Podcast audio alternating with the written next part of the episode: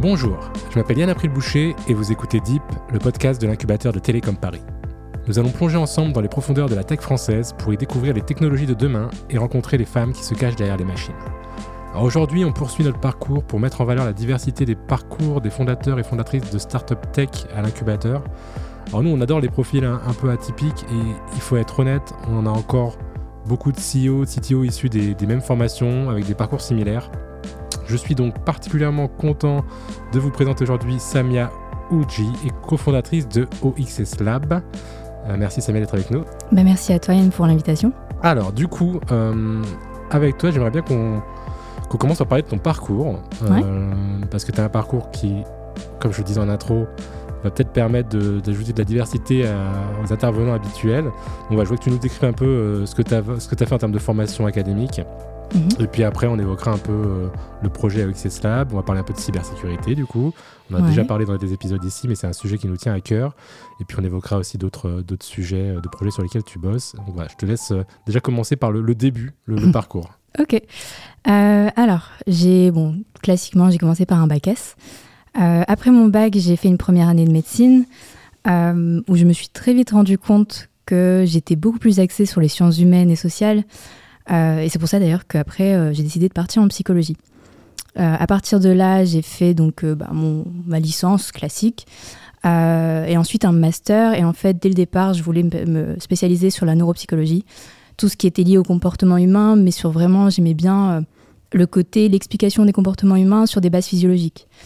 et ça m'a permis du coup vraiment de, bah, de faire pas mal de projets de recherche sur l'étude du comportement, mais par exemple en réalité virtuelle, ce genre de choses, parce qu'on est dans une ère où euh, le comportement, c'est plus seulement euh, en face à face, en live, dans un, environnement naturel.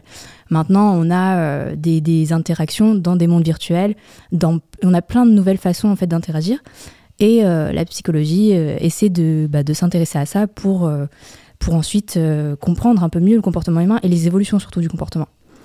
Euh, donc après ce master-là, donc c'était un master européen, donc ça m'a permis vraiment de faire des, des, projets de recherche un peu partout en Europe. Euh, et j'avais vraiment bien aimé ce système-là et je voulais continuer un peu dans, cette veine de travailler euh, à droite à gauche, voir un peu comment les gens fonctionnent, comment, enfin, comment la recherche, mais aussi le, la façon, on va dire, de travailler s'articule ailleurs qu'en France. Et j'ai fait un deuxième master européen qui, celui-là, alors c'était plus axé marketing euh, dans le médical, medical device, tout ça. Et euh, là, pareil, c'était euh, c'était encore un master européen, donc c'était vraiment une expérience qui m'a permis d'apprendre énormément, mais cette fois-ci sur un côté beaucoup plus corporate. C'est-à-dire qu'avant, j'avais une expérience vraiment académique, de recherche, etc. et avec ce deuxième master, j'ai pu, bah, au final, avoir une expérience beaucoup plus, on va dire, pratique et opérationnelle. Là, quand, tu dis travaux de, recherche, tu travailles vraiment sur de la neuropsychologie, là, pour la coup, enfin, sur la travail de psychologie, pas, pas autre chose. Tu nous parles de réalité virtuelle, donc d'attrait mhm. déjà pour des, des, choses un peu tech, mais à ce stade-là, tu fais vraiment que des travaux sur, euh, de, psychologie, finalement. Euh, alors, en fait, justement, j'avais euh, un master qui était axé psychologie et nouvelles technologies. Donc, c'était vraiment quelque chose, dès le départ, moi, qui m'avait attiré. Et donc, il nous proposait tout simplement de, de d'étudier des concepts de psychologie, mais euh, liés à des technologies euh, qui étaient à, ce moment-là euh, émergentes, on va dire. donc pour moi, c'était la, réalité virtuelle. D'autres utilisaient bah, la, réalité augmentée, par exemple. on avait enfin, pas mal de choses, justement, qui au final tombaient un peu, on va dire, à pic, parce que ça tombait juste avant l'ère du Covid, où on a eu les interactions en visio, etc., au quotidien. Euh, et, donc c'était un peu euh, le moment en fait pour étudier ça. Mais euh, c'est vrai qu'après j'ai fait bien sûr énormément de recherches de, sur le comportement humain, on va dire, fondamental. Ok, à, ce moment-là qu'on essaie de situer un peu chronologiquement, mhm. on est en quelle année? Alors c'était en 2018. Ok. Et, du coup, tu es dans tes masters européens, tu travailles sur de la psychologie, un peu de nouvelles techno. Euh, il se passe quoi à ce moment-là? Euh, Alors, il se passe que euh, bah, je me retrouve à travailler avec des, des grands labos européens en Italie, en Allemagne. et puis ensuite, justement, je transfère ça avec des grands comptes comme Olympus, où, par exemple, avec Olympus, j'ai travaillé sur un, un, projet de recherche qui, qui développait des programmes d'entraînement en réalité virtuelle et en réalité augmentée pour les chirurgiens. Et donc là, j'intervenais en tant que neuropsychologue parce que j'avais les connaissances des processus neurocognitifs qui, sont engagés dans ces, dans ces programmes-là. Mais aussi, j'avais cette composante nouvelle technologie qui était du coup nécessaire. Alors, comment est-ce que tout ça, ça t'amène à, te lancer dans l'entrepreneuriat? C'est quoi après le, switch qui se crée entre euh, ce monde-là, qui a l'air assez loin de l'entrepreneuriat finalement, quand on y pense, et ce que tu fais aujourd'hui euh, Ça se déroule comment? C'est progressif? Ça arrive d'un coup euh? Alors, j'avais cette, cette ambition d'entreprendre dans la psychologie, dans les nouvelles technologies. j'avais pas de programme clair, j'avais vraiment pas de plan précis. mais c'était une envie, mais c'est vrai que c'était très flou, très lointain. Et euh, bah, honnêtement, le déclic, ça a été une rencontre. Euh, c'était euh, la rencontre avec le cofondateur et CEO de XS Lab, Sofiane Verta. et quand on s'est rencontrés, en fait, on a, discuté. Il avait besoin en fait d'informations par rapport à XS Lab, le projet en lui-même, par rapport du coup au côté psychologie, donc criminologie. Il m'a contacté par rapport à ça. Et au fur et à mesure, on, s'est rendu compte qu'on avait la même façon de penser sur, sur l'entrepreneuriat, sur comment notre vision, on va dire, de l'entrepreneuriat. Euh, notre façon de travailler, etc. Tout coïncidait. Et c'est là qu'il m'a dit, bah, écoute, euh, il y a peut-être quelque chose à faire. Et au fur et à mesure, euh, bah, en fait, j'ai été intégrée à son projet, mais en, même temps, c'est devenu le mien aussi, forcément, je me le suis approprié. Et bah, ça m'a permis de, mettre un pied dans l'entrepreneuriat. même si, au final, je pense que justement, si j'avais pas rencontré Sofiane, si j'avais pas fait ça avec lui, peut-être que j'aurais jamais, je me serais jamais lancée. Parce que j'étais absolument pas dans un milieu qui me permettait de me lancer. Ouais, c'est vrai que c'est. On a beaucoup cette réponse du déclic qui vient via une rencontre, donc je pense mhm. que c'est pas. C'est pas anodin en effet de, rencontrer la bonne personne pour se lancer. Je pense que c'est même ultra important. Euh, du coup, comme tu n'es pas forcément formé à ce moment-là pour l'entrepreneuriat, euh, tu, fais comment euh, aujourd'hui au quotidien? Et puis à ce moment-là, quand tu te lances pour, tu t'auto-formes, tu reprends quelque chose, tu fais quoi? Alors c'est, alors honnêtement, c'était brutal. quand on se lance dans l'entrepreneuriat, après, euh, bon, j'avais eu mon premier master de psychologie où là, vraiment, j'avais aucun lien. Heureusement, j'avais fait le deuxième master où là, j'avais eu une partie très business, euh, création d'entreprise, gestion euh, de projets, de produits, ce genre de choses. mais j'avais vraiment que les bases. Donc, j'ai eu la chance de rencontrer quelqu'un, donc Sofiane, qui, qui lui avait déjà entrepris auparavant et qui pouvait me guider, on va dire. Mais j'ai été obligée ouais, de, de, me former au maximum par moi-même, d'aller chercher des ressources à droite à gauche, de de bah après internet voilà c'est des ressources infinies hein, bien sûr mais ça fait pas tout. Euh, l'idée aussi pour moi c'était d'aller euh, voir le plus le maximum de personnes autour de moi d'avoir un maximum d'expérience. Euh, et au final je pense que j'ai le plus appris comme ça grâce à, des entrepreneurs qui m'ont dès le départ qui m'ont dit voilà si tu enfin fais ça comme ça fais ça comme ça euh, là, évite ça, sinon tu vas perdre ton temps. Euh, parce que le truc, c'est qu'on peut euh, très facilement se perdre. Parce que bah, monter une start-up, gérer une start-up, ça nécessite énormément de connaissances et énormément de choses à faire. Et, et je pense que si j'avais pas été orienté un minimum, je me serais perdue. Ok. Alors, comme je l'ai dit au tout début, on va, on va parler beaucoup de toi, mais aussi parler un peu de, de, tes projets, forcément, et un peu de cybersécurité, du coup. Ouais. Alors, tu as commencé à l'évoquer, cette histoire de, de psychologie, de criminologie. on, va tout de suite en parler. Est-ce que tu peux euh, nous dire aujourd'hui euh, c'est quoi OXS Lab, ce que vous comptez faire mhm. euh, et, du coup, après, on embrayera sur bah, ce que toi tu fais, concrètement ton rôle dans la société et est-ce que tu apportes ce que tu as ton parcours précédent en fait? On va déjà pitcher nous un peu le projet. Alors, OXS Lab donc, permet aux individus et aux organisations de se prémunir des euh, menaces en ligne qui sont euh, liées au facteur humain, c'est-à-dire euh, tout ce qui est basé sur, par exemple, de l'usurpation d'identité, ce genre de choses, comme quand on reçoit par exemple des mails de phishing, etc. nous, on va essayer de, protéger les individus et organisations de ce type de menaces. Du coup, moi, mon apport, ça a été vraiment de étudier comment est-ce que les criminels derrière ces menaces euh, fonctionne, tout simplement. Parce que là, on est sur des menaces qui sont lancées par des êtres humains. Là, il n'est pas question que de la menace logicielle, on a, c'est des gens qui les opèrent. Donc il faut savoir comment ils fonctionnent, comment ils ont réfléchi pour, pour euh, envoyer leur mail de phishing, comment est-ce qu'ils ont réfléchi pour euh, envoyer leur message sur Instagram, pour te demander de l'argent, enfin voilà, ce genre de, de, processus. Et du coup, moi, c'était vraiment l'apport de la... Alors j'avais... Il y, y, a une discipline qui est donc la neuropsychologie euh, en justice. Et moi, c'était vraiment là-dessus, du coup, je m'étais focalisée parce que ça me permettait d'étudier tous les, processus en criminologie, mais liés aux processus neurologiques, neuro neuropsychologiques. Ok. Alors du coup, est-ce qu'il y a d'autres, euh, projets en cybersécurité à ta connaissance qui, a cet angle, euh, notamment d'approche sur la psychologie? Parce qu'en tout cas, moi, c'est une des premières fois que je l'entends. Euh, et quand tu as commencé à bosser là-dessus, du coup, tu as trouvé un peu des, des travaux de recherche préexistants, des choses alors, il y a des travaux de recherche, comme je disais, ouais, en criminologie, où on, essaie de, de, déterminer, par exemple, les implications neurocognitives. On va dire neurocognitives, c'est dans le sens euh, le comportement et euh, l'implication euh, du cerveau, on va dire, dans ces comportements, les réactions par exemple, ou la réflexion qui est derrière les activités criminelles. Il y a des études là-dessus, donc qui essaient de corréler voilà, une activité du cerveau avec un comportement criminel en ligne. mais c'est vrai que c'est quelque chose de encore très. On touche du doigt, mais c'est encore très compliqué parce que euh, je pense qu'on voit encore la cybercriminalité comme euh, une menace logicielle, comme des, virus, comme voilà. On ne pense pas forcément à l'humain qui est derrière. Ok. Est-ce que tu penses euh, que du coup, ça fait partie de votre avantage concurrentiel, entre guillemets, cette, ce, facteur-là, le fait que toi, tu as un parcours atypique et que finalement, il y a peu de projets cyber aujourd'hui qui ont des parcours autres que dev, expert en cybersécurité, mm. docteur en cryptographie. Est-ce que cette valeur, vous, vous en faites un argument commercial?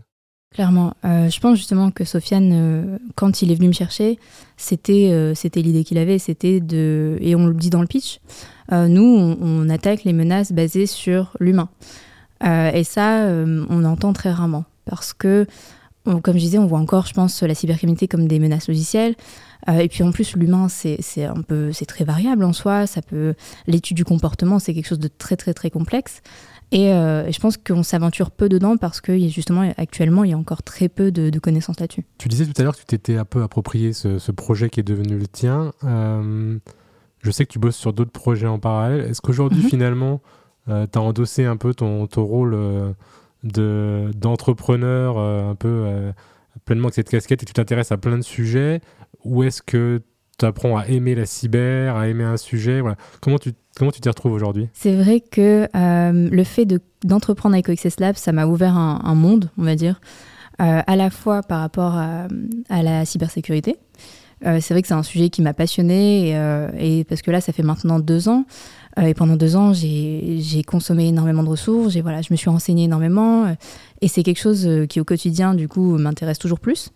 Mais c'est vrai qu'il y a aussi le côté entrepreneurial où, une fois qu'on a mis un pied dedans, j'ai l'impression qu'on a envie de toujours euh, en faire plus, de continuer là-dedans. Et, euh, et, je comprends maintenant un peu les, les serial entrepreneurs, ceux qui ont eu un projet et puis qui enchaînent avec un autre et qui, et qui aiment bien voilà, avoir toujours un nouveau projet, qui ont, dès qu'ils ont, ont une idée, ils, en font un projet. Parce que euh, c'est vrai qu'on on a un peu une effervescence euh, liée à l'entrepreneuriat euh, dès qu'on a lancé un premier projet, je pense. Ouais, c'est vrai que c'est un peu les, les différents profils qu'on voit, les gens passionnés par leur secteur et les gens passionnés par entreprendre. Mhm. alors quand on peut cumuler les, les deux, c'est plutôt pas mal. du coup, je veux bien que tu nous parles un peu de, de ce que tu fais aussi à côté de XS Lab, parce que je trouve que ça a de la valeur. Aujourd'hui, on a, on a quand même beaucoup de profils qui sont à fond, le nez dans le guidon dans leur projet. Et c'est parfois très bien, mais parfois on se dit que ce que vous faites, euh, toi et Sofiane, et d'essayer de toucher aussi à d'autres choses, ça peut avoir de la valeur. Donc euh, parle-nous un peu de ce que tu fais à côté. Ouais. Euh, bah alors justement, c'était indirectement lié à OXS Lab. Ce qui s'est passé, c'est que un moment donné, on avait, on avait des maquettes de design en fait d'une application mobile pour notre POC, notre proof of concept, et il nous fallait un prototype tout simplement pour qu'on puisse euh, le montrer sur notre téléphone, euh, aller voir euh, des gens et leur dire voilà ce qu'on fait. Et le truc, c'est que on n'a pas trouvé vraiment de, solution pour avoir un bon prototype, quelque chose qui vraiment qui, colle à ce qu'on a fait, qui fonctionne bien. et c'est là en fait que Sofiane m'a dit, ça c'est toujours le truc avec Sofiane, c'est que quand il y a un truc qu'on arrive, enfin qui nous plaît pas, il va dire ok c'est pas grave je le fais. Et là il m'a dit bah écoute on va le faire nous-mêmes tant pis. Et donc, Sofiane s'est lancée dans le, dans le projet de créer des prototypes d'applications mobiles, donc parce qu'on en avait besoin. Et au fur et à mesure, en fait, on, s'est rendu compte que c'était peut-être un, réel manque, qu'il y avait peut-être quelque chose à faire là. Et on a parlé un peu autour de nous, et puis on avait beaucoup de gens qui nous disaient oui, oui euh, moi, je galère à avoir mes prototypes d'applications mobiles pour mes projets, donc, euh, donc ouais, ça peut être sympa euh, d'avoir ce, type de plateforme. Et ça a fini par devenir une plateforme SaaS, en fait. C'est devenu un projet à part entière. On a fait une, une, plateforme SaaS donc, qui permet de transformer des maquettes de design d'applications mobiles en prototypes installables et partageables, et donc installables sur un smartphone comme si c'était une application réelle. Aujourd'hui, du coup, en termes de concrètement en termes de tâches, comment vous gérez ça? Parce que vous êtes encore euh, toute petite équipe, hein, euh, il y a vous deux et puis euh, quelques autres personnes qui vous aident à côté. ça se passe comment le partage des tâches? Dès le départ, on avait un peu la, même répartition des tâches. Sofiane s'occupe, bon alors bien sûr c'est lui qui s'occupe de la tech parce que donc c'est lui CTO, il a une expertise là-dessus, il n'y a aucun souci. Euh, en plus de ça, il a aussi ce côté euh, entrepreneurial. Il a fait beaucoup de, bah, de marketing, de communication, euh, voilà tout le côté business. Et moi, je vais être beaucoup sur toute la partie financement administrative, gestion, voilà, gestion de projets, de produits. et là, c'est ce qui se passe à la fois sur XS Lab, mais aussi sur donc l'autre projet qui s'appelle Mocha. Et sur Mocha, on a une équipe qui commence à se construire un peu d'elle-même parce que bah, l'intérêt a suscité, qui a été suscité autour de nous à attirer du coup des profils euh, plus ou moins euh, spécifiques, ce qui nous permet un peu de, là, de répartir un peu mieux les tâches. La question que je me pose, c'est quand on a un parcours comme le tien, qui est, atypique, on pourrait dire ça de beaucoup de parcours, mais le, tien va commencer dans la neuropsychologie, avec ce que tu as fait avant, et puis terminer entrepreneur dans la, dans la cyber ou dans le design d'applications mobiles. Ah, c'est clairement, euh, je pense qu'il y en a très peu. Ouais. Est-ce que tu penses que euh, ton parcours il peut inspirer d'autres personnes? Est-ce que toi tu as envie de porter ce discours aussi? Est-ce que tu as envie de t'impliquer là-dessus? Je rencontre pas mal de gens aujourd'hui qui dans l'entrepreneuriat, en plus de, leur job au quotidien, essayent de porter un, discours euh, à côté. Est-ce que toi c'est quelque chose qui donne envie? Bah écoute, euh, moi j'espère que mon parcours, oui, pourrait motiver que ce soit des femmes ou des hommes, peu importe, parce que c'est vrai que j'avais pas du tout, avant d'y être, j'avais aucune euh, idée de comment je pouvais euh, euh, me lancer. J'avais pas du tout le réseau. J'étais pas dans un milieu qui me permettait ça. et du coup, si oui, ça peut donner l'idée, faire passer le message que c'est possible tout simplement d'entreprendre, même si on n'est pas du tout d'un milieu où l'entrepreneuriat est prépondérant. bah, tant mieux. Moi, c'est clairement, c'est d'ailleurs si j'ai l'occasion, euh, c'est clairement quelque chose que je ferais. Là, j'ai par exemple j'ai un ami qui monte une association euh, qui vise euh, à proposer des mentors à des jeunes collégiens, des mentors pareils qui ont un parcours un peu différent. même si bien sûr j'ai un parcours quand même académique, etc., classique, euh, mais euh, par exemple, ce type de projet, ça m'intéresse énormément parce que clairement, je veux partager mon expérience, je veux pouvoir montrer à des, à des, que ce soit des jeunes ou des, des adultes qu'il n'y euh, a pas de limite à se, poser à soi-même, en fait, tout simplement. Comment tu te projettes dans les... C'est toujours difficile quand on est entrepreneur parce que quand on a son projet, on ne sait pas trop où il va. En général, c'est le principe d'une startup. Et toi, tu as plusieurs projets. Euh, alors, j'imagine même pas la complexité que, ça va avoir. Mais bah, comment tu te projettes dans les prochains mois, même assez, rapidement, prochaines années, par rapport à tout ça? Honnêtement, c'est euh, oui, comme tu disais, c'est on n'a pas trop de visibilité.